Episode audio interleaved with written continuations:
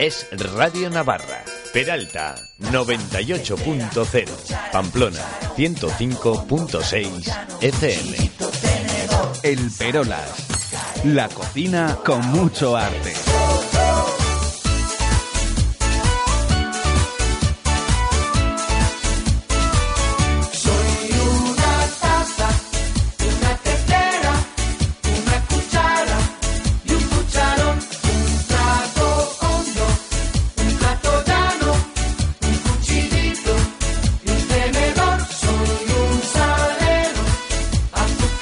De la cocina suenan, por tanto, esos tambores eh, en los pucheros para hablar en esta ocasión de un producto que seguramente no deja indiferente a nadie, ¿eh? porque no me creo yo que ustedes no han probado una buena tajada de jamón.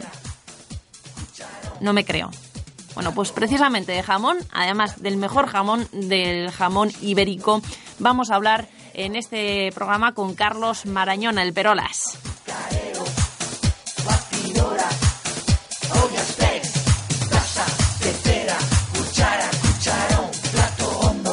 Carlos Marañón, muy buenas tardes. Buenas tardes, Cristina. Bueno, te veo que vienes indignado. ¿Qué pasa? Un, poquito, un poquito, un poquito tenso, que se dice, porque la historia se repite. La historia se repite. ¿Qué nos traes hoy? A ver. Pues jamón. Vamos a hablar de jamón, que es lo que dijimos, y de la norma nueva del, ibérico que ha salido hace cuatro días y qué casualidad, pues hoy he ido a, comprar jamón, pues porque me gusta mucho eh, y lo he ido a comprar y, he salido convencido que se me está acabando la paleta que tengo en casa, me voy a comprar otra, porque la gente sigue comprando loncheados de jamón serrano eh, a cómodos 30 euros el kilo, por poner un precio a voleo, cuando comprarte una paleta de un buen jamón ibérico, pues bueno, vas a poner uno de cebo, eh, estamos en 40 euros, o sea, y el rendimiento que le sacas a esa paleta es monumental, entonces no sé, parece que hay un miedo. Y estoy hablando de paleta, que es mucho más complicado de cortar. Si compramos un jamón, pues bueno, nos iremos a los 50, 60 euros. Un jamón de cebo, ibérico, rico, de una marca conocida, cuántos paquetes de 100 gramos y platos le sacas y cada vez que viene la gente a casa tendrás ese jamón ahí, ¿no? Y vamos a cortar jamón. Entonces vengo indignado porque la gente compra unos jamones que parecen filete de ternera, con perdón, que nadie se... Pero es que parecen filete de ternera y te sacan, tengo jamón del rico y te abren el paquete, lo ves y dices, esto es carne de cerdo en salazón, por favor, esto no es jamón. El jamón es otra cosa. Que no sé, que vengo, vengo indignado, vengo indignado porque además es que es eso, tú te compras, eh, no sé, 250 gramos de, de jamón en la carnicería y en un mes te has gastado lo que cuestan dos paletas o, un jamón entero y tienes jamón en tu casa para todo el mes y encima luce ya, pero porque te luce. quitan el trabajo, ¿eh? Nada, que no, que no, que no, que no, que te dan hecho, pero bueno, que, a ver, que los carniceros no se pongan de uñas, eh, por favor, nada más lejos de la realidad, pero dices que es mucho más fácil tener una, una paleta o un jamón en tu casa y cortártelo tú, que es, que es muy fácil, que no, que no es tan complicado, o sea, que hay que quitarle miedo, hay que quitarle miedo al asunto. Vamos a ver si conseguimos eh, hoy dejando claro cómo, porque va a cambiar todo esto, el jamón de recebo, el de cebo, el de mm. bellota, todo esto y la normativa y todas las etiquetas van a cambiar. Vamos a aclarar. Porque, exacto, hay un jaleo montado en torno al jamón importante. bueno, se, intenta, se está intentando poner orden dentro de ese caos. A ver, yo no quiero sentar cátedra, pero creo que con... Bueno, ha salido una norma ahora el, el día 11 de enero de este año en el Boletín Oficial del Estado eh, diciendo que, sale una normativa nueva sobre etiquetado, sobre los, mm, el número de cerdos que tiene que haber en la, en la dehesa, sobre qué restricciones hay a la hora de etiquetar el jamón, porque se ha puesto de bellota a todo. O sea, menos cereales de bellota, yo mm. creo que ha habido de todo. Entonces, eh, y una cosa muy seria, o sea, aquí solemos hablar, y muchas veces vas y te ponen una hamburguesa de guayú. Igual que sabes que esa hamburguesa que te están poniendo no es de guayú, porque el guayú los japoneses lo cuidan y lo tienen muy restringido, tanto su exportación, lo que es eh, el cruce con la raza Wagyu está muy restringido. Aquí nosotros tenemos un producto que es tan, tan potente o tan superior como el Wagyu, que es el cerdo ibérico, que dado una libertad terrible. Ha una libertad terrible. Se ha cruzado con cerdos Duroc. Pues Vamos, que casi podemos encontrar hasta cerdo ibérico en Francia, ¿no? Sí, perfectamente. O sea, de hecho, eh, el único cerdo permitido para cruzar con o sea, cruzar un... A ver, para que nos situemos, hay dos tipos de cerdos, cerdo blanco y cerdo negro, o cerdo ibérico. Bueno, estoy simplificando mucho, pero vamos, dos tipos de cerdos. Entonces, el único cerdo que han permitido usar para cruzar con un cerdo blanco, por así decirlo, que sería la patata frita de las guarniciones, que a todo se le puede poner patata frita, es el cerdo duroc. Es un cerdo cruce de estadounidense que también tiene rama ibérica con irlandés, bueno, un cerdo que es la gallina los huevos de oro, porque si lo cruzas con un cerdo blanco le infiltra grasa y si lo cruzas con un cerdo negro pues resulta que crece más rápido, engorda más rápido el cerdo. Entonces, claro, cruzamos eh, cerdos ibéricos con cerdos duroc, los soltamos en la dehesa, comen unas bellotas y voilà, tenemos cerdo ibérico. Y tenemos cerdo ibérico, pues que crece rápido además. Y si encima tengo un cerdo blanco y lo cruzo con un cerdo duroc, pues también infiltra grasa y también tenemos un cerdo ibérico. No, no tenemos un cerdo ibérico. Entonces, ¿qué ha pasado? Pues que ha habido un fiestón, porque esto ha sido un fiestón, en donde ha llegado un momento en el que eh, se contaban las cabezas de cerdo y los cerdos que había en el mercado y los números no cuadraban. No cuadraban. Bueno, eran curiosos los números, por mm. utilizar un eufemismo. Entonces, bueno, y ahora, ahora yo creo que la normativa esta, si se cumple y se sigue la que ha salido nueva, que afecta a todos, afecta a, Pero aquí, en definitiva, Carlos, el principal problema y el riesgo que detrás de esa realidad eh, se encuentra es que eh, se está cargando a la verdadera raza ibérica. Sí, sí, sí, la raza la raza 100%, la raza 100% ibérica eh, no sé, yo hace, antes de venir he estado mirando algún dato en, el Ministerio de Agricultura y he encontrado el, el censo de 2008 más del 90% eran cerdos cruce de, o sea, el cerdo 100% ibérico, un 6, un 8%, un, no, sigamos así es que desaparece, pero desaparece que se extingue, o sea, que quedaría un cerdo, el cerdo del tío Paco allá en un hmm. rincón y ya está, ¿no? Entonces, a mí me parece que ya era hora. El problema, pues que las grandes corporaciones del jamón, y con esto me estoy buscando enemigos, pues no creo que les guste la norma. ¿Por qué? Porque Al final, aprieta, aprieta bastante la tuerca, la aprieta bastante. Bueno, pero también permite poner orden que en estas cuestiones mucho se está hablando incluso en Navarra. ¿eh? Estamos hablando del pacharán y de otros productos que han tenido el mismo problema de que se ha utilizado el nombre de Navarra. Sí, con el aceite ha pasado también un poco. Eh, cuando se han conseguido, el aceite ha hecho este recorrido antes, el aceite de oliva ha hecho este recorrido. Entonces, el jamón, pues yo creo que ya era hora. Al final es una norma de aplicación de sentido común y que restringe, porque restringe mucho. Bueno, si te parece, empezamos a contarla vamos a ir poco, a poco desgranando lo que dice esa nueva normativa. ¿eh? que afecta a varios aspectos, entre ellos al etiquetado, nos decías, ¿verdad? Sí, sí, sí. Bueno, a ver, eh, clasifica el, el producto, lo que comen los cerditos, básicamente, y cómo son esos cerditos. Si el cerdo, la madre y el padre son 100% ibéricos, los dos, tanto la madre como padre, que es complicado porque es muy poco el censo que hay, pues ese jamón en la etiqueta va a poner 100% ibérico y solo va a poner eso. ¿Y color? Eh, luego etiqueta también en función de lo que coman.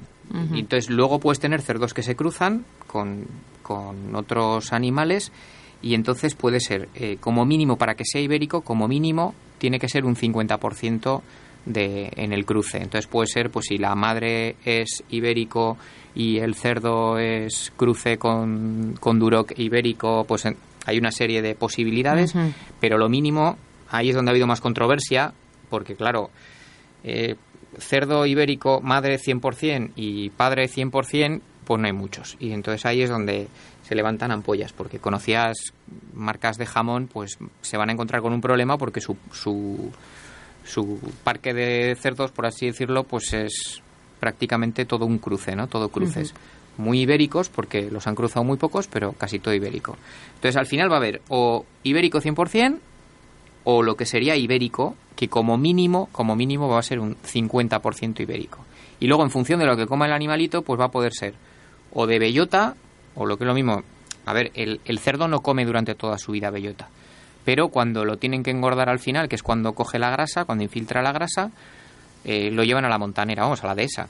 Y entonces el, cerdito en cuestión puede comer, estoy con el cerdito, pero bueno, es tal cual, el cerdito puede comer o bellota 100%, solo come bellota, que sería entonces eh, de bellota, puede comer cebo, le pueden dar pienso en el monte, eh, en, la montanera, vamos, entonces podría ser de cebo de campo, o si no, los metemos en una explotación intensiva y les damos de comer solo pienso. Y entonces estaríamos hablando de un, de un jamón de cebo, un jamón o un producto, porque también afecta a lo que sería en fresco, no solo a jamón, paleta y lomo, sino también a lo que son productos en fresco, pues como puede ser una papada o puede ser una presa o cosas por el estilo.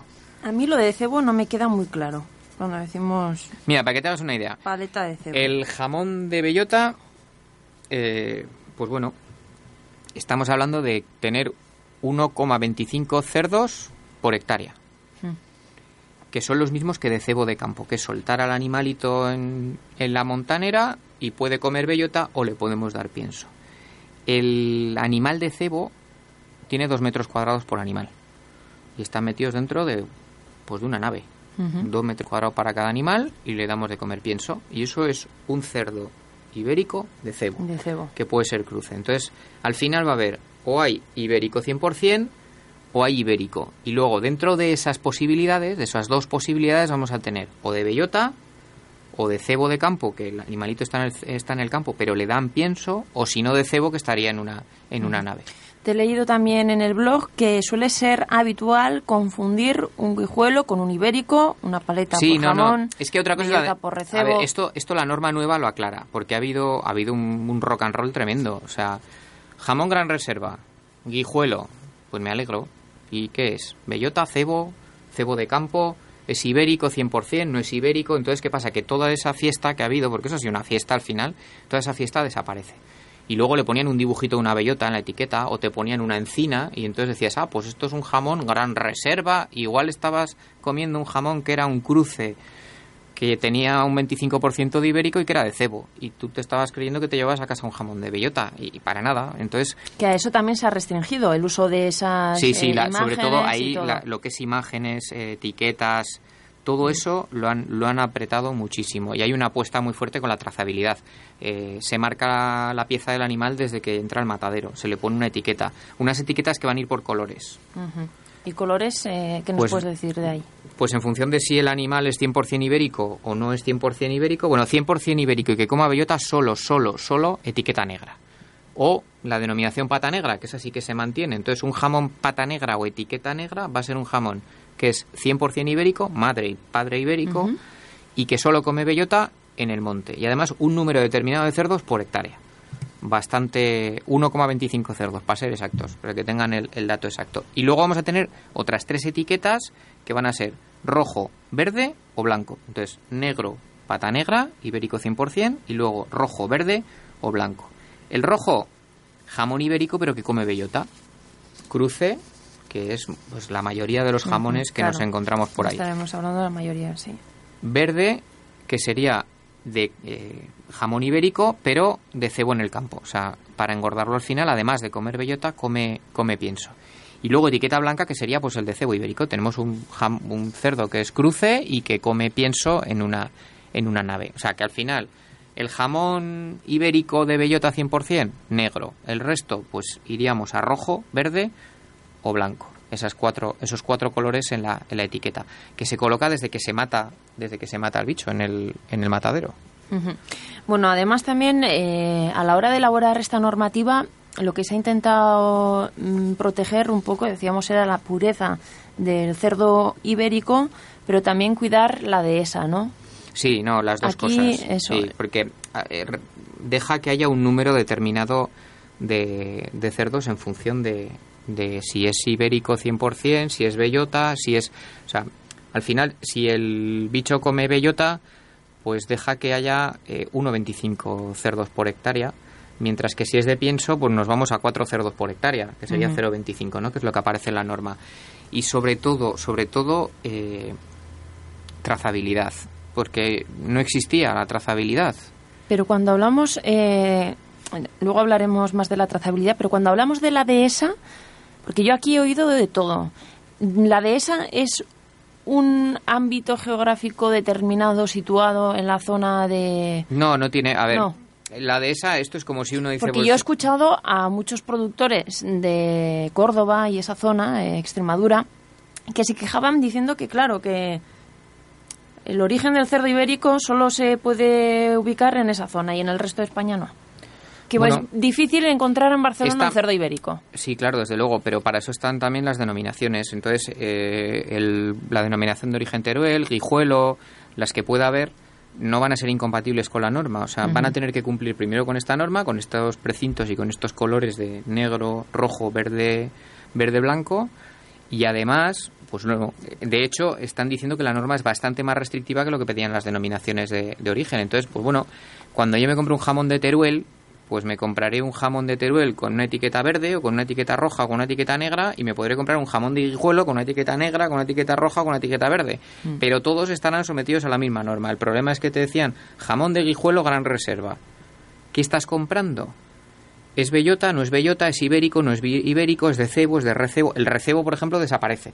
Que el recebo era lo que, lo que ahora vendría a ser en la, en la norma nueva de cebo de campo. Pero también se le podía engordar al final en una nave, entonces era, era como una cosa... Sí, Bueno, había un rock and roll, todo, una fiesta, entonces había que poner orden. ¿Y qué han hecho? Pues han puesto orden. Y como cuando se pone orden, el que es desordenado se queja, pues han quejado. Es lógico, por otra parte, porque es lógico. Y luego hay otra cosa que a mí me, que, que siempre me ha mosqueado. ¿Cuánto engordan al bicho? ¿Cuántos kilos de...? Porque claro, el- al final hay un periodo de engorde en el jamón, ¿no? O sea, o en el, en el cerdo. La norma establece también cuántos kilos tiene que tener cuando entra en la dehesa y cuántos kilos tiene que tener cuando sale como mínimo, como mínimo. Eso garantiza que pues se le va a infiltrar un- unos kilos determinados de grasa al animal, cosa que antes no se hacía. Entonces, no, si come bellota, sí, pero ¿cuánto tiempo come bellota? Incluso determina el tiempo mínimo que tiene que estar en salazón. Entonces, yo creo que a veces hasta en algunas cosas han podido pasar un poco, han apretado, pero se agradece. ¿Por qué? Porque el consumidor ahora cuando vayamos a comprar un, un jamón, pues nos vamos a encontrar, mira, jamón guijuelo, 75% de raza ibérica, etiqueta roja, certificado por tal casa y luego qué semana y qué año ha entrado a salazón, de tal manera que tiene también como los yogures su fecha de caducidad. Es decir, bueno, si yo me compro un jamón que lleva 4 o 5 años desde que entró en el salazón, o 6 o 5 o 6 años, pues bueno, sé que me estoy arriesgando a que puede estar enranciado. Mientras que si tiene menos tiempo, pues bueno, Se trata mm, también un poco de proteger eh, la información que recibe el consumidor. Eh, se, se trata, a ver, eh, se pone orden en beneficio de los productores que son ordenados. Ahí. Y- Yo creo que esto va a pasar un poco como pasó con el aceite, que también se. Pues eh, eh, hace poco salía la noticia que Inglaterra va a, va a apretar los controles del aceite de oliva que entra que entra en Inglaterra. ¿Por qué? Porque muchas veces pasa, bueno, los primeros exportadores del mundo son los italianos. Compran aceite español, lo llevan a Italia y desde Italia lo exportan. Y dicen, no, es era aceite italiano. Y dicen, no, es aceite español que ha ido a Italia, que de Italia lo han mandado. Entonces lo mezclan con sus aceites. ¿Qué ha pasado? Que como eso no está permitido, claro, los pequeños productores que hacen las cosas bien están encantados. O sea, productores que tienen, no sé, sus 100, 200 o sus 300 cochinos, pues van a estar aplaudiendo con las orejas, como se dice vulgarmente. ¿Por qué? Porque se ha acabado la fiesta. Claro, porque aquí la otra pregunta que surge, Carlos, es, ¿y esto es rentable? ¿Tener que cumplir con tantos requisitos es Yo creo rentable? que, a ver, a corto plazo no. Yo estoy seguro. Bueno, a ver, eh, esta norma establece un periodo antes de que se vayan a. Antes de que se vaya a establecer, hasta que se vaya a implantar, que sería hasta el. Bueno, el 14 de diciembre de este 2014 es cuando ya eh, entraría obligatoriamente el etiquetado nuevo. Hasta entonces, pues bueno, han puesto una etiqueta que a mí me hace mucha gracia, marrón, para el recebo, que dices, podrían haber elegido otro color, no sé, amarillo, marrón, bueno, pues marrón, pero que es un poco feo, ¿no? Entonces, Sí. eh, yo creo que, a ver, resumiendo, eh, hace pupa al que hace las cosas mal y va a ayudar al que hace bien. Y sobre todo, sobre todo yo creo que hace una cosa muy buena que es proteger la raza 100% ibérico, que es el guayú que tenemos aquí, eh, que es un producto excepcional, ¿no? O sea, tú comes un jamón o una paleta de 100% ibérico de bellota y eso es un camino sin retorno. Ya no quieres comer otro jamón.